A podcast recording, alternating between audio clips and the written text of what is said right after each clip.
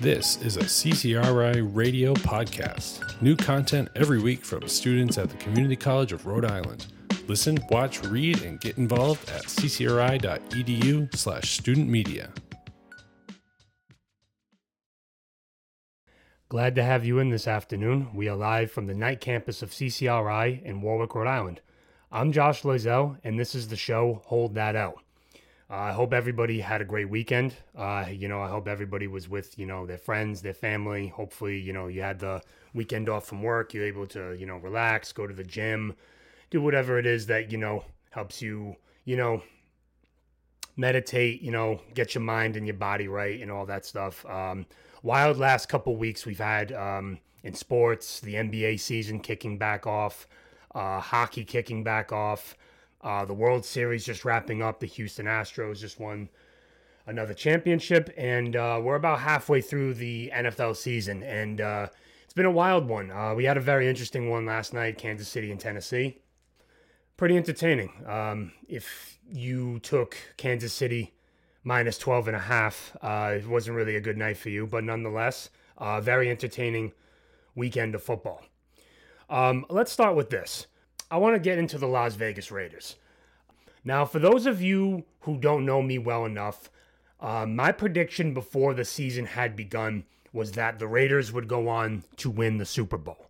Uh, I really liked the moves that the franchise had made in the offseason. Uh, they had upgraded at GM.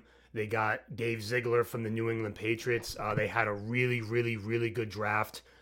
The trade for Davante Adams um, they desperately needed to have a uh, some consistency on the perimeter with a number one receiver.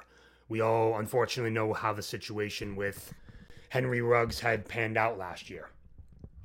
The signing of Chandler Jones, uh, a veteran pass rusher, really, really good on third down situations, uh, tackles very well. Huge upgrade for the defense. They looked more stable couple young safeties that I like. Uh, the young kid Trayvon Mullen is having a good season. Uh, I like the corner Nate Hobbs, even though he's been a little banged up. But I really like the moves that they had made in the way that the offense had looked. Uh, like I had mentioned, Davante Adams is a true number one. Hunter Renfrow in the slot. Darren Waller, an extremely dynamic tight end. Uh, Josh Jacobs is having arguably the best season of his career and I just like how aggressive they were in one season. They they were done with the 20 years of mediocrity, um, being pushed around by you know Kansas City and the Chargers and the Broncos, and they took a big swing. They said we're done being pushed around. We're done being the little brother. It's our time to shine. And if I'm being completely honest with those of you who are in the guest audience, I not only have my questions about this group moving forward, but as of today, officially, I am selling my stock on the Las Vegas Raiders. Um, they are officially cooked. Um, they just fell to two and six yesterday with a road defeat versus the Jacksonville Jaguars, and to say the least, Josh McDaniels has been an absolute disaster. Uh, that's putting it politely. He's not the answer as the head coach. They're not very good schematically, they're not good situationally. They have started the season 0 and 3. Already a massive red flag. They also are 0 and 5 in games that are decided by 7 or less points. Like I had mentioned, they're not good situationally. They're 0 and 5 on the road.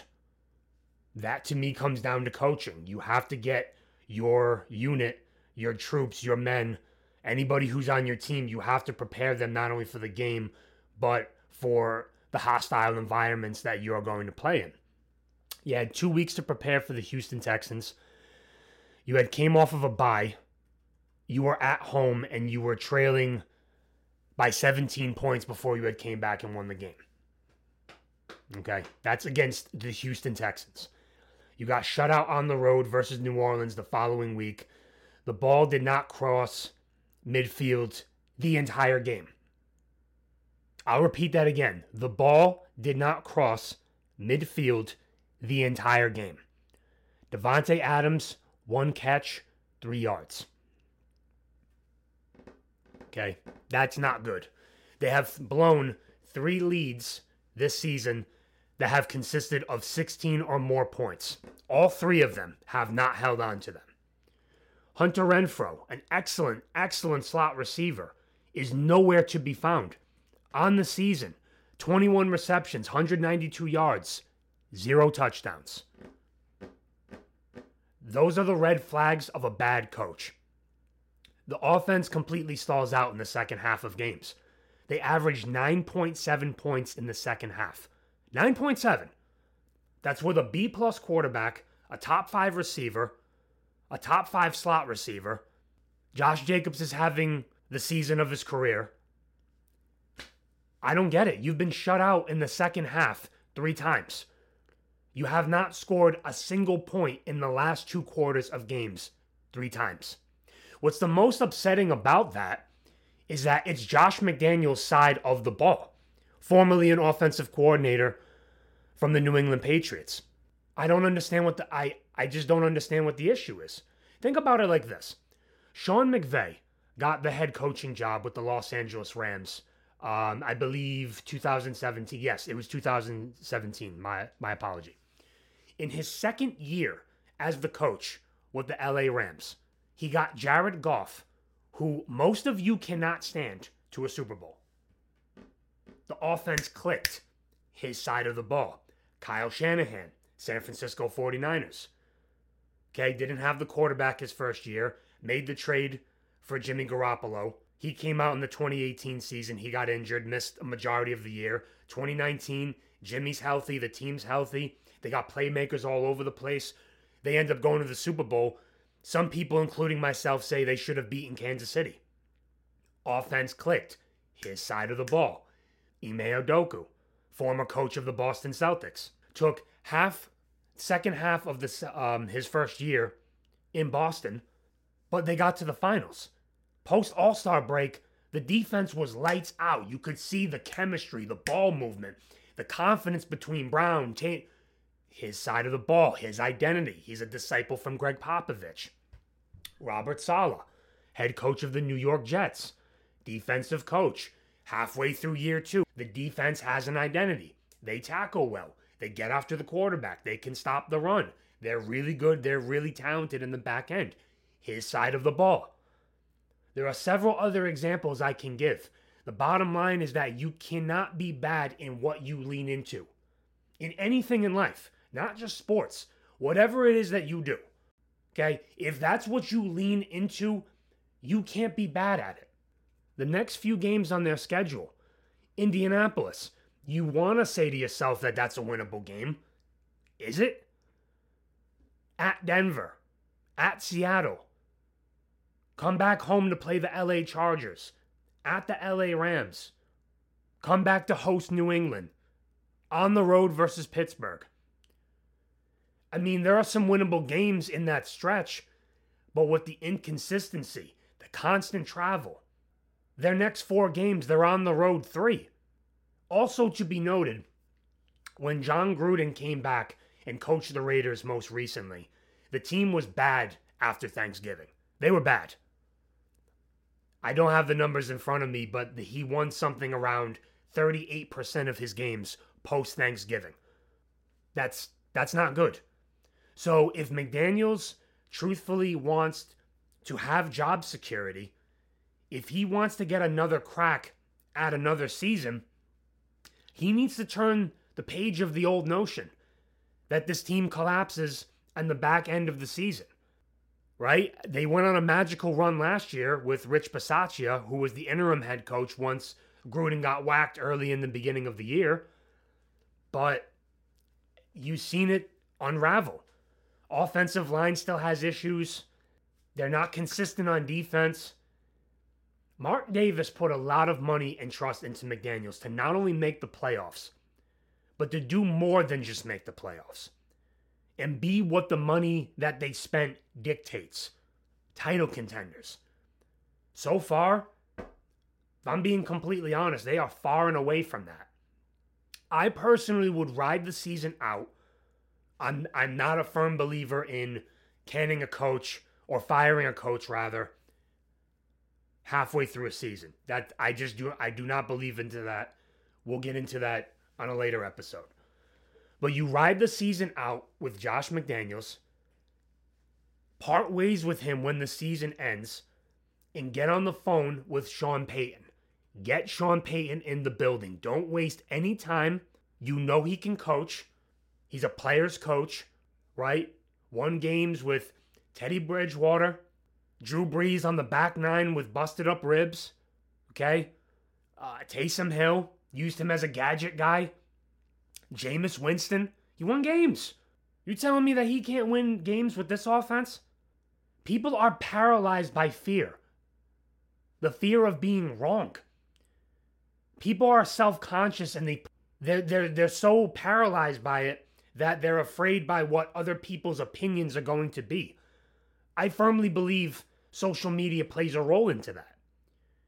If you can be coachable in life, anywhere and anything that you do, with hard work, you'll find a way. That involves owning mistakes and learning from them. This, unfortunately, was a mistake. Now, I'm not saying Josh McDaniels is a bad person or he isn't smart or that he doesn't have a resume that was worth giving him another shot. I mean, he had won Super Bowls with the Patriots, right?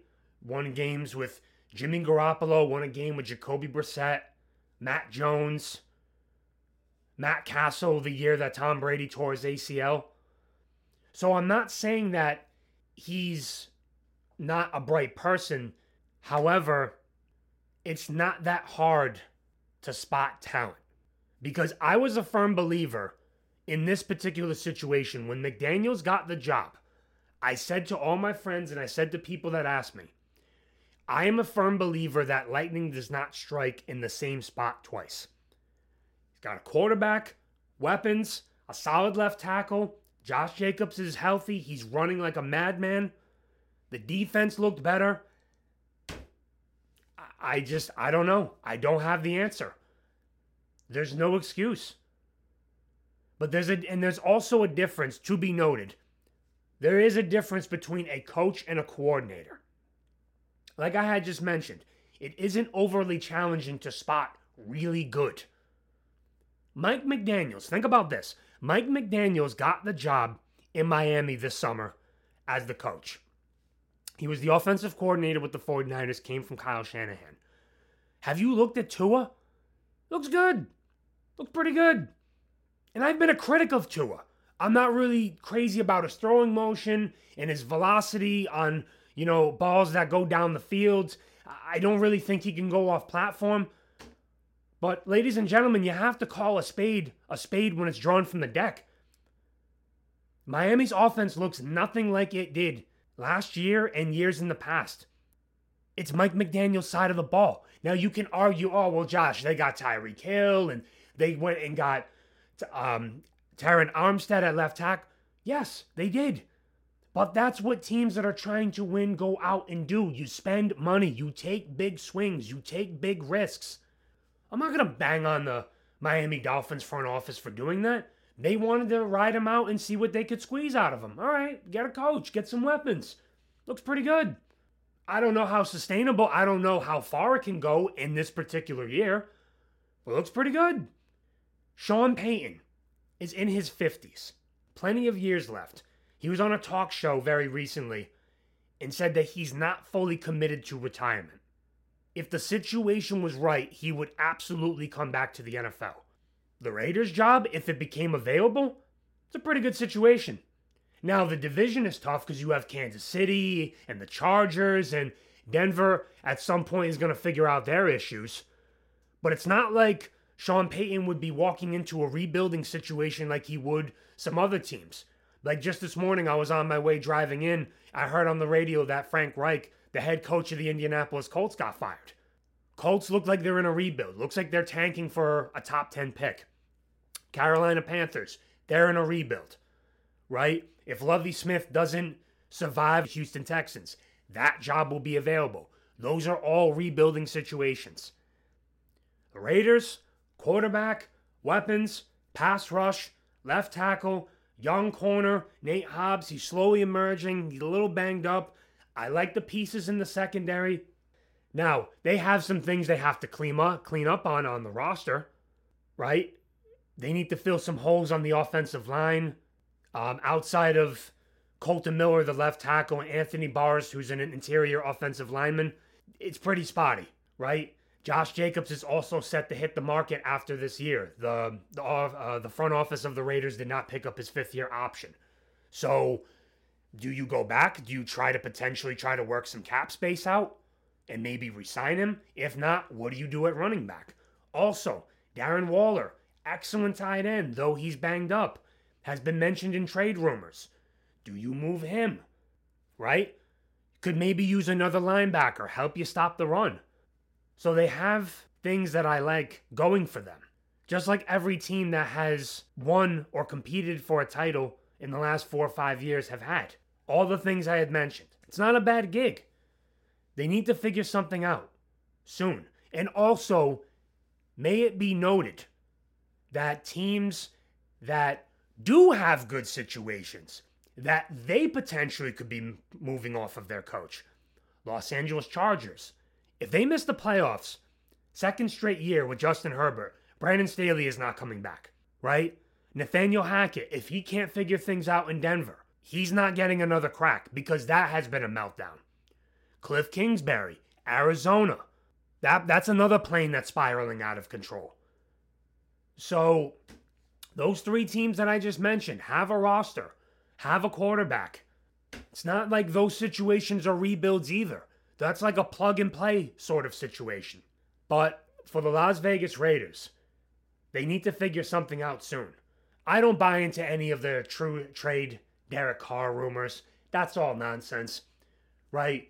His $121 million extension on three years with a no trade clause, that's going to kick in next year, right?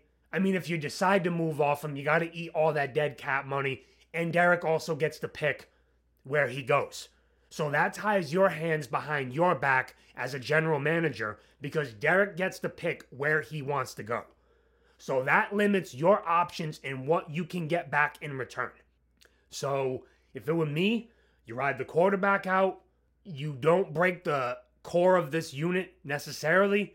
If something presents itself for Darren Waller, you sleep on it. I don't necessarily think you move him either, but again, if it's too good to be true, it probably is.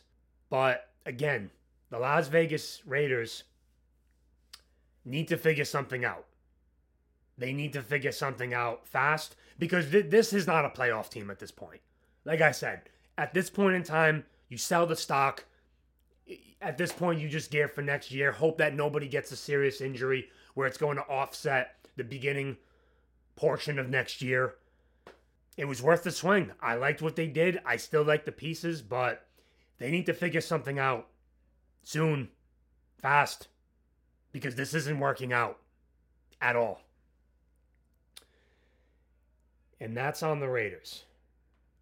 Very disappointing. A lot of question marks. This is a CCRI radio podcast. New content every week from students at the Community College of Rhode Island. Listen, watch, read, and get involved at ccri.edu slash student media. Okay, so let's shift gears and talk about teams that are geared or at least have the components to compete for a Super Bowl, right? There's a few teams, and I know a lot of people think other teams have better chances than others. So to me, there are about 10 teams in the NFL right now that I would consider potentially making a run for a Super Bowl. Now, there are five that I like and can trust more than the other five for multiple different reasons. And we're about to dive into those. So I'm going to use the term teams that are in and out of the Super Bowl bubble. So the five teams that I have in the bubble, in no particular order Kansas City, Buffalo, Philadelphia, San Francisco, Baltimore. It's interesting to me because these five teams all sort of remind me of each other in similar ways. Not completely, because there are things that out of these five teams that I think some do better than others. But for the most part, they either have a coach, a quarterback, weapons, or their roster really blows me away, or a combination of any of those. Let's start with Kansas City. Goes without being said. Andy Reid, head coach, Mahomes, electrifying quarterback. They are solid on the perimeter on offense in terms of their wide receivers. Travis Kelce is an amazing tight end. I like their front seven on defense. Situationally, they can beat you a lot of different ways. They can slow the game down, they can beat you over the top.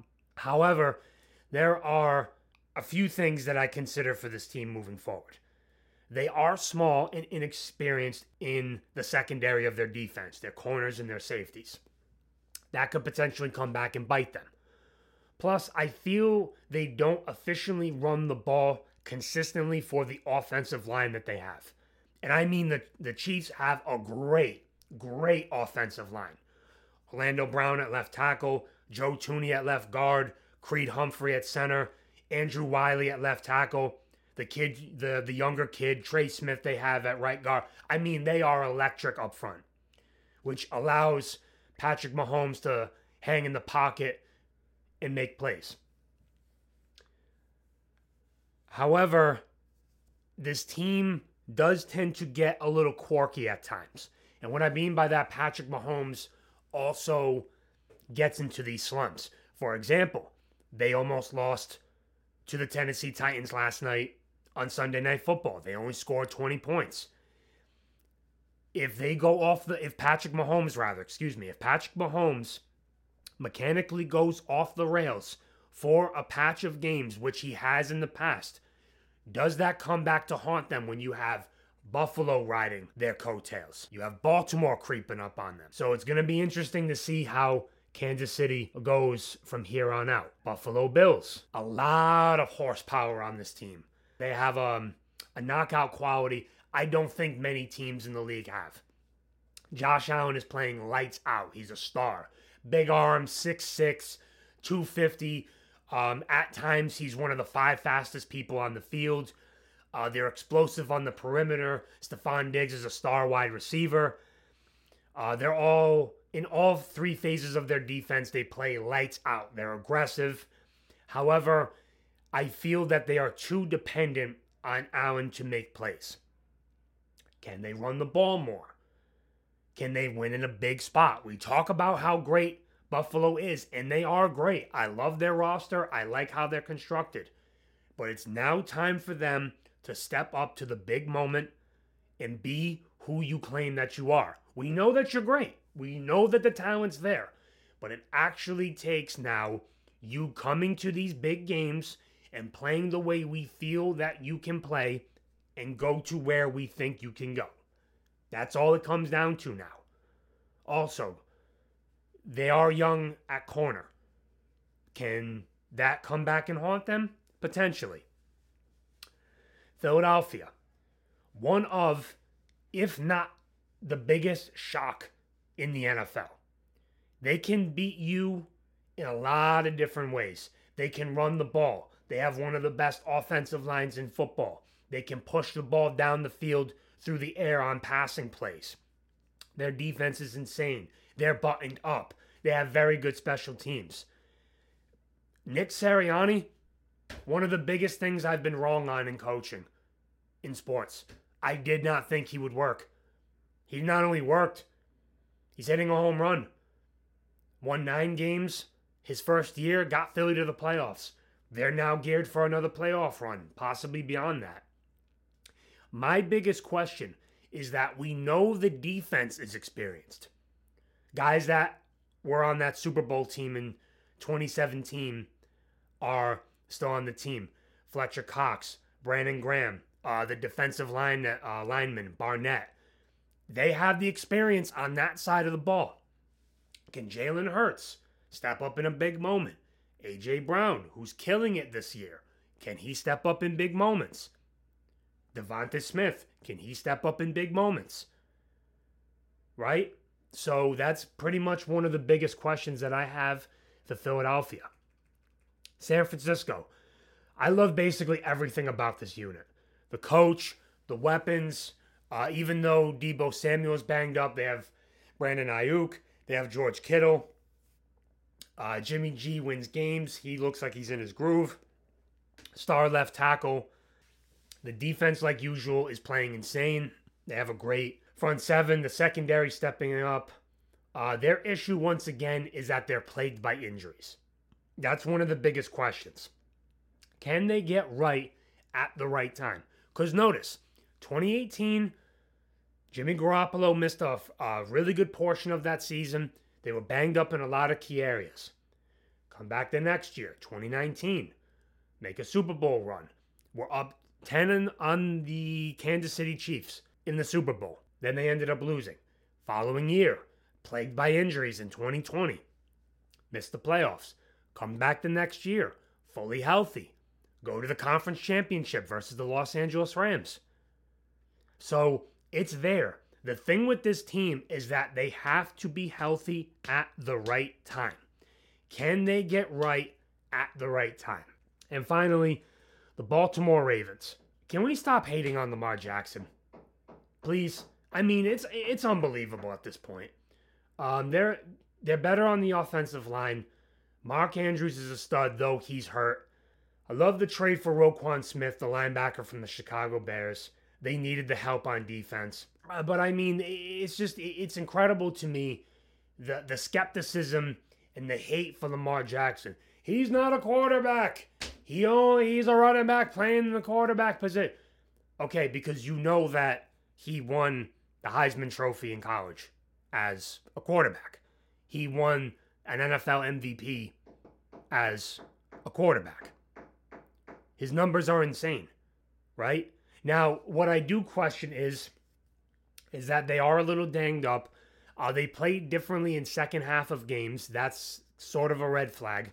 I don't think even when they are healthy that they are explosive enough, though Lamar Jackson is explosive and dynamic enough where he can make plays which can also set up plays for other people. I trust John Harbaugh, uh, Super Bowl winning head coach. They have the pieces, they have the remedy, they have the recipe. It's a matter of just piecing it all together.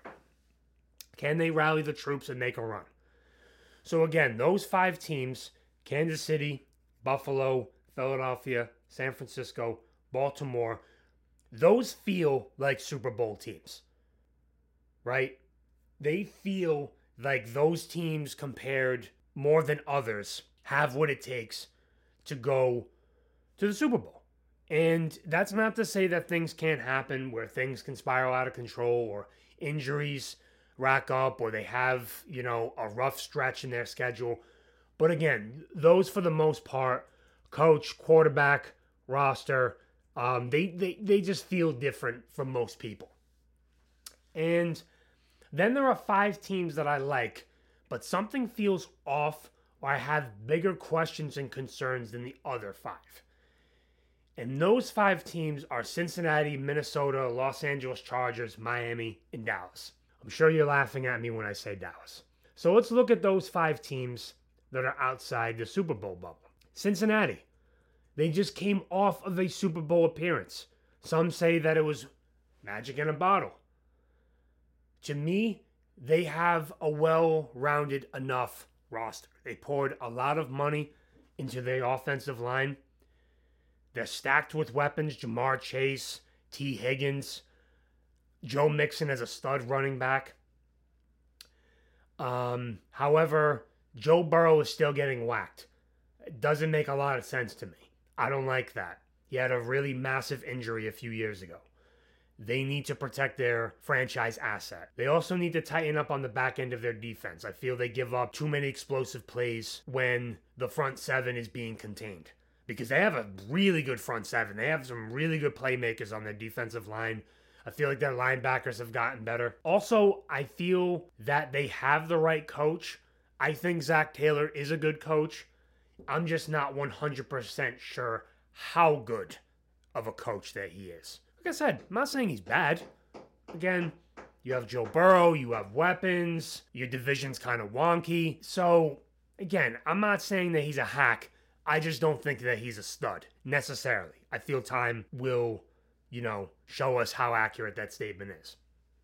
Then you have Minnesota. They were my pick their win to win their division, the NFC north. So far, that looks really good. Looks pretty good. 7 and 1. The offense is solid. Justin Jefferson is a star receiver.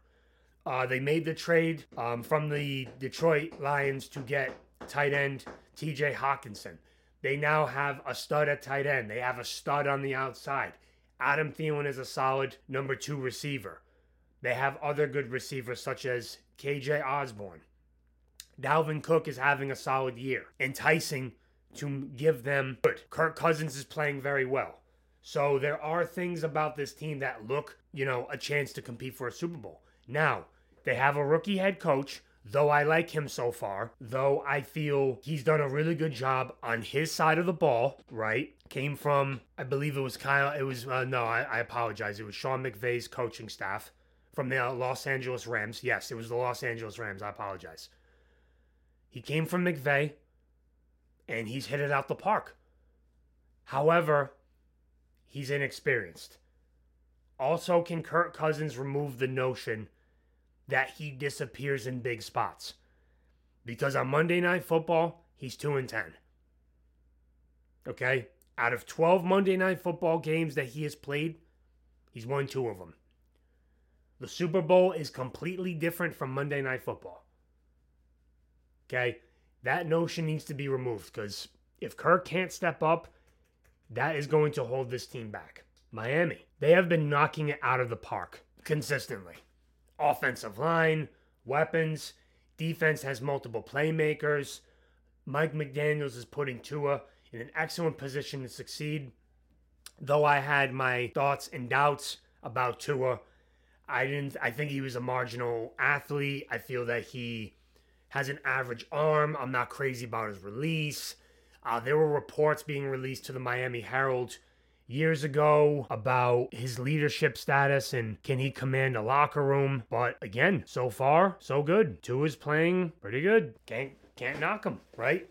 Goes back to my old philosophy. You gotta call a spade a spade. If, you know, they're moving the ball, they're scoring points. Now, again, similarly to the Minnesota Vikings, they have a rookie head coach that's inexperienced when you're going up against an Andy Reid, a Sean McDermott in Buffalo, a John Harbaugh in Baltimore, right? These are experienced head coaches. In the case of Andy Reid and John Harbaugh, those are Super Bowl winning head coaches. Also, can you consistently run the ball and not put as much pressure on Tua to step up in big moments? Which leads me to that exact point. Can Tua step up in cold weather on the road in a big spot? Because we haven't seen it. It's not a knock. I'm not saying that he can't. I'm just simply pointing out the fact we have not seen that. Other than that, Miami has a lot of key components left tackle, star receiver, lockdown corner, a pass rush. They, they have components. We just have to see it all unfold at the right time the Los Angeles Chargers. I love the way their roster is made up.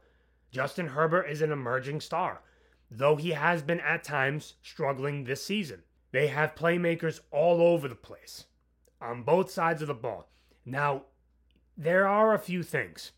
They have all sorts of injuries at wideout. Keenan Allen's banged up. Mike Williams is banged up. The kid uh, Guyton is banged up. And Jordan Palmer's banged up. Okay? They also lost their star left tackle for the season, Rashawn Slater. They have missed him for the season. They've had injuries on defense. J.C. Jackson was banged up. Khalil Mack, uh, excuse me, Joey Bosa was a little banged up. Also, Brandon Staley is a 50 50 for me.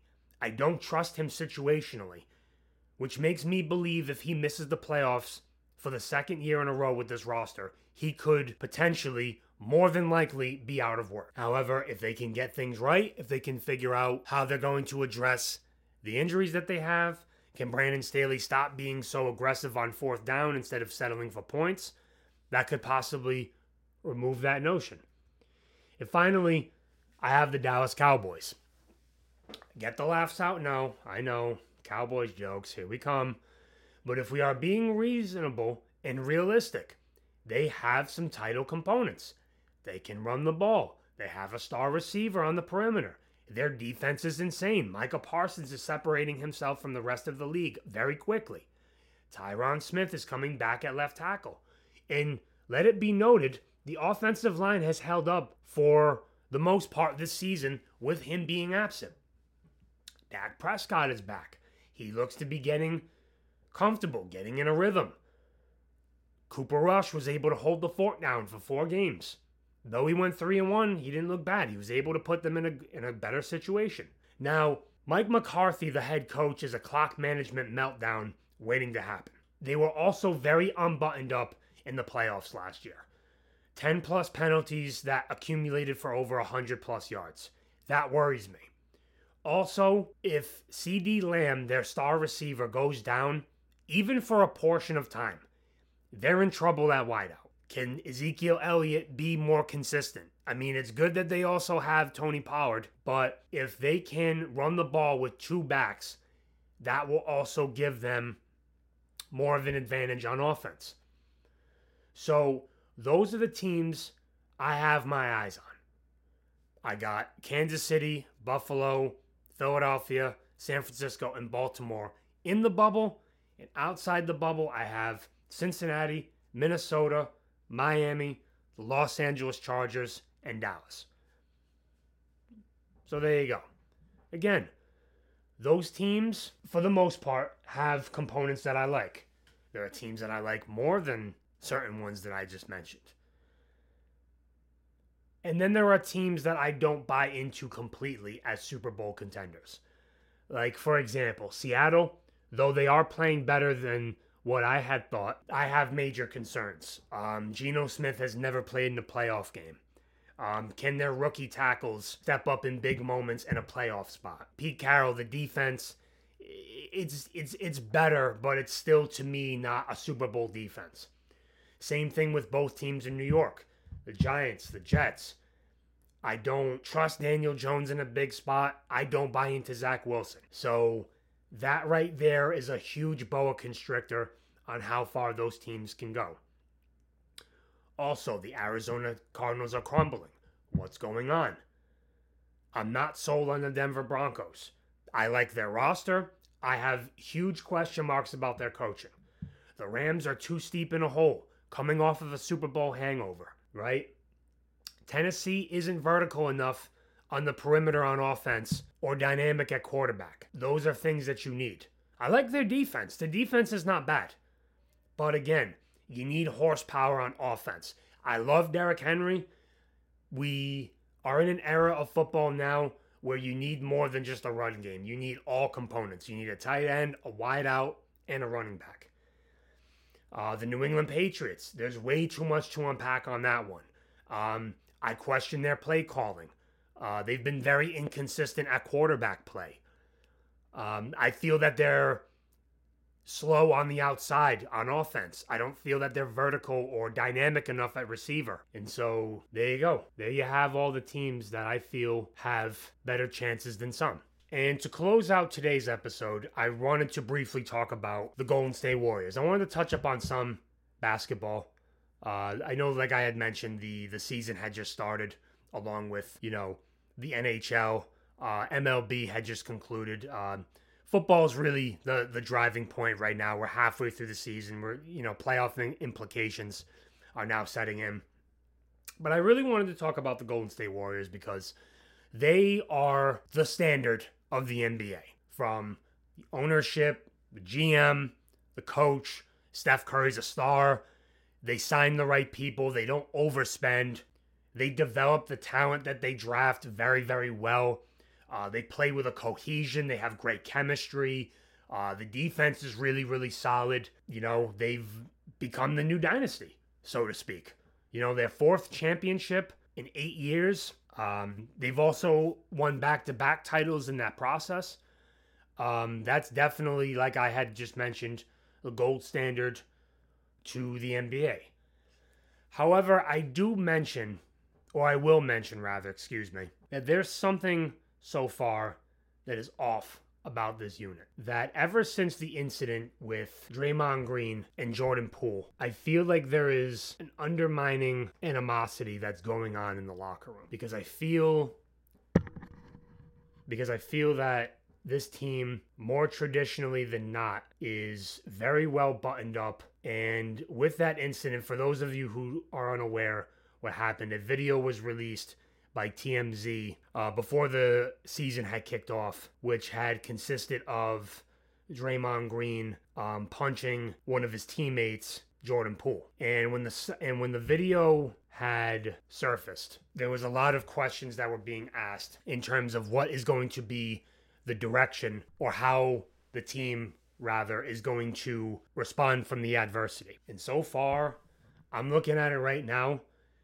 They're 3 and 7 and I know it's the beginning of the season. I know that it's early to write off a team with so much experience, but I'm looking at Stephen Curry and though he is playing lights out, he leads his team in every category. I don't feel that there's the the buy-in from years previously.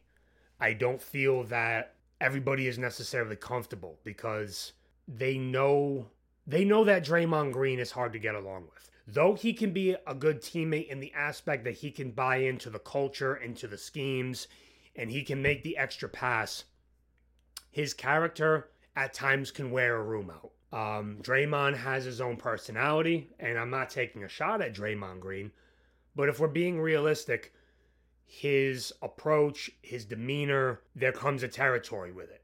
Um, he's always getting some kind of publicity, whether he's getting ejected, whether he's getting a technical foul, he's getting into it. Now, I understand that, you know, he has a Dennis Rodman quality to him and that every team, so to speak, in basketball needs a battering ram or a bouncer or a security guard, so to speak. But I'll tell you, I see the body language of this team and that it's starting to wear out on them. It's starting to wear them out because it's not the publicity and not the attention the group should be getting. Instead of us talking about them coming off of another championship run, we're now talking about is the locker room divided? On top of the fact you've only won three of your first 10 games. All of the action and all the stats are coming from one person. Steve Kerr walking on eggshells with the media at the podium. I just feel that this gives off the vibe that, let me put it to you like this in life, whether you're in school, at work, wherever it may be, there is somebody that is really good at your job that holds whatever it is that you're doing together.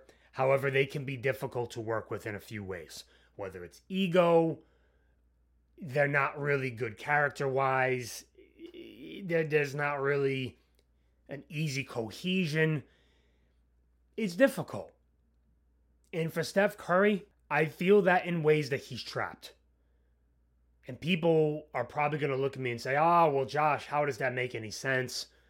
You know, you just said that, you know, all the things check out. And they do. Again, the coach, owner, GM, Ross, all that jazz, all of it is great. But because of all of that, Steph Curry, of course, doesn't want to leave. He's been there since 2009. He's built what they are essentially not completely by himself, but he's a very large component of it. They offered him the bag, you know, all the things that work out for him. Why would he have to leave? However, what comes with that is that you have to deal with Draymond. You have to deal with Draymond. And I think at this point, Steph, playing with him for almost 10 years now, I think it kind of wears on you, right? Like it, it, wears on you. And maybe they can turn this thing around. Maybe they can solve some things, but it's not looking too good. I don't think it looks too promising from a team that traditionally has you know chemistry they play with a joy they're they're, they're entertaining to watch and right now, I don't see it. I don't see the energy. I don't see the effort. I feel that people are walking on eggshells. And they need to win some games.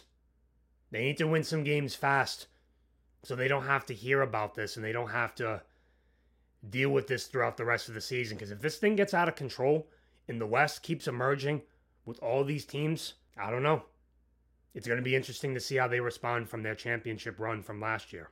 And that's going to do it for our episode of Hold That L for today.